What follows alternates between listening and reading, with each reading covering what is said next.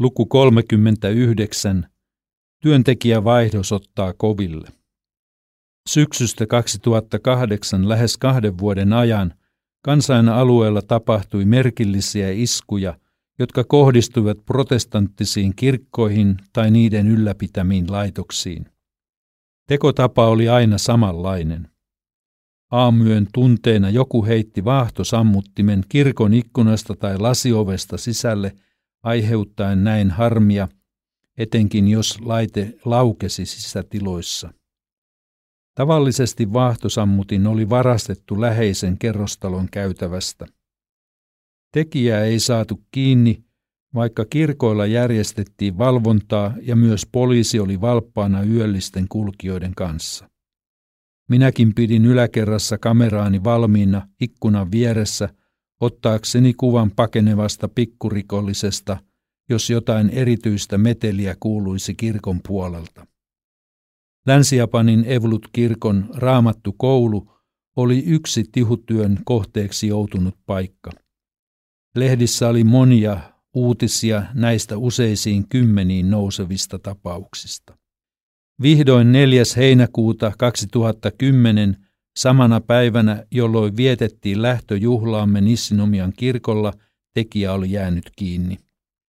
Lehtitietojen mukaan 29-vuotias työtön mies oli pidätetty ja hän osoittautui kaikkien 72 iskun tekijäksi. Japanilaiseen tapaan myös hänen nimensä julkaistiin lehdessä kasvokuvan kanssa. Poliisi sai haltuunsa miehen päiväkirjan – johon oli listattu kaikki tapahtumat. Häneltä löytyi myös protestanttisten kirkkojen osoiteluettelo. Mies tunnusti tehneensä kaikki iskut yksin. Yöllisistä tihutöistä 44 tapahtui Oosakan läänissä, 22 Hyogon läänin alueella sekä Kioton ja Sigan lääneissä kolme kummassakin. Mies lähetti 60 Oosakan alueen kirkolle kummallisia kirjeitä, joissa oli sanottu. Minä aiheutin kirkollenne harmia, tai ajattelen, että vanhempieni ja ystävieni kokema jatkuva epäonni loppuu, kun isken kirkkoihin. Kaikkiaan tällaisia kirjeitä oli lähetetty viidellä toista eri sisällöllä. Kuulusteluissa mies totesi olleensa aivan hukassa. Hän oli erään Kavanississa toimivan protestanttisen kirkon jäsen. Hän oli jättänyt lukion kesken ja viettänyt sen jälkeen epämääräistä elämää. Maleksiessaan hän oli poikenut kadun varrella olleeseen kirkkoon talvella 2005 ja alkanut käydä siellä säännöllisesti. Tällä oli parantava vaikutus nuoren miehen elämään sillä hän aloitti sen jälkeen osa-aikatyön ja jatkoi keskeytyneitä lukio-opintojaan Iltalinjan lukiossa. Jossain vaiheessa hänet oli kastettu ja hän oli liittynyt seurakunnan jäseneksi. Mies siivosi kirkolla ahkerasti ja kuljetti autolla seurakuntalaisten lapsia kirkkoon ja takaisin kotiin. Hän oli siis kaikin puolin moitteeton seurakuntalainen mutta toukokuussa 2007 tutuksi tullut seurakunnan pastori, johon mies oli kiintynyt, lähti pois pastorin virasta. Mies oli syvästi pettynyt ja koko hänen olemuksensa muuttui. Minut on petetty, hän sanoi. Mies linnoittautui huoneeseensa vanhempiensa kodissa, jossa hän asui. Eräänä päivänä isänsä luki lehdestä uutisia – joissa kerrottiin kirkkoihin tehdyistä iskuista. Silloin isä tokaisi pojalleen, et kai sinä ole näitä tehnyt. Siihen poika vastasi, mitä sinä oikein puhut, en minä sellaista tee. Repi lehden ja sulkeutui taas huoneeseensa. Poliisikuulusteluissa mies kertoi, että hän halusi seurakunnasta pois siirtyneen pastorin kuulevan hänen pyyntönsä jatkaa kirkkonsa pastorina. Kun näin ei tapahtunut, onneton tapahtumasarja sai alkunsa. Aivan ensimmäisten iskujen kohteeksi joutui Tojonakan seurakunnan kirkko. Sen pastori Goto sanoo päivän lehdessä, Eikö hän kiinni jäänyt mies etsinyt tekojensa kautta hyväksyntää?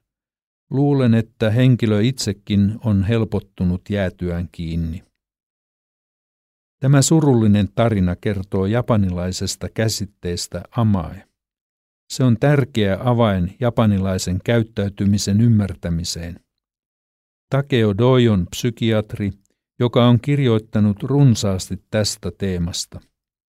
Hän näkee japanilaisen monitahoisen riippuvuuden kiteytyvän amae-käsitteeseen. Ilmari Westerinen kirjoittaa kirjassaan japanilaiset seuraavaa. Doi kertoo valaisevan esimerkin eräästä lakia lukevasta potilaastaan. Tämä ilmoitti suoraan lääkärilleen, että hän sydämestään toivoi löytävänsä jonkun, joka ottaisi vastuun hänestä ja ohjaisi häntä. Huomattavaa tässä oli, että potilas käytti erikoista ohjata verbiä hohitsu. Verbiä käytetään tilanteista, joissa keisarille annetaan apua hallinnollisissa kysymyksissä. Näin potilas ilmaisi, että hän haluaisi näyttää siltä kuin hän kantaisi vastuun, vaikka taakka olisikin täydellisesti hänen neuvonantajiensa harteilla. Potilaan tunnustus sisälsi salaisen riippuvuuden halun. Näin siis Westerinen. Lasten käyttäytyminen vanhempiaan kohtaan on samanlaista kaikissa kulttuureissa. Lapsia hemmotellaan, he ovat riippuvaisia vanhemmistaan, etenkin äidistään. Lapsi toivoo hellimistä. Niin pitääkin olla. Mutta läntisessä ajattelussa tämä lapsen riippuvuus halutaan lopettaa iän karttuessa, että lapsi kasvaisi aikuiseksi. Sen sijaan Japanissa riippuvuus jatkuu aikuisuuteen, kaikenlaisissa suhteissa. Japanin kieli taitaa olla ainoa kieli maailmassa, jolla on oma sanansa kuvaamaan tätä suhdetta amae. Joidenkin asiaa tuntevien mukaan amae on suurin selittävä tekijä kuvaamaan käyttäytymistä, kun joku haluaa, että häntä rakastetaan, hänestä pidetään huolta, kun hän haluaa olla riippuvainen toisesta ihmisestä. Amae selittää sen, miksi Japanissa aikuiset lapset asuvat pitkään vanhempiensa luona. Näin tapahtui myös kirkkoiskuja tehneen miehen kohdalla.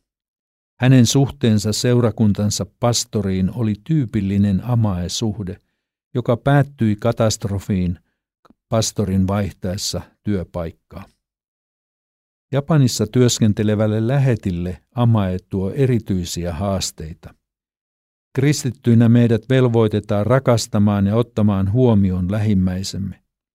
Usein japanilaiselle seurakuntaan tulevalle uudelle ihmiselle on suorastaan ainutlaatuinen kokemus, kun hän kokee aitoa välittämistä ventovieraan ihmisen taholta. Kovin helposti tällainen ihminen kiintyy vahvoin tunnesitein lähettiin tai pastoriinsa.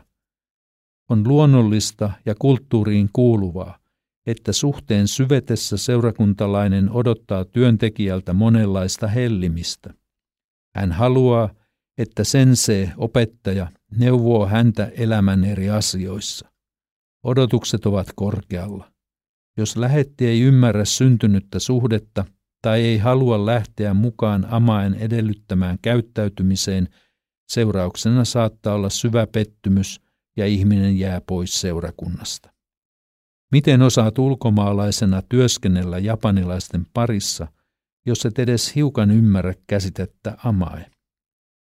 Amae selittää myös sitä, miksi Japanissa kokoonnutaan runsaslukuisasti lähetin lähtöjuhliin. Kun vuosien ajan on saanut vastaanottaa opetusta ja välittämistä, vähintään tulla saattamaan ja sanoa hyvästit lähtijälle. Lähettivaihdos merkitsee poikkeuksetta jonkinlaista murrosta seurakunnassa, ellei jopa kriisiä. Ihmiset ovat erilaisia, myös lähetit. Mutta kun seurakuntalaiset ovat tottuneet yhteen sydämelliseen lähettiin ja hänen toimintatapaansa, he odottavat seuraajan toimivan juuri tällä samalla tutulla tavalla. Pettymyksillä voi joskus olla arvaamattomat seuraukset. Kustannus Oy Uudentien äänikirja Japani yllättää yhä uudelleen kirjoittanut Seppo Vänskä.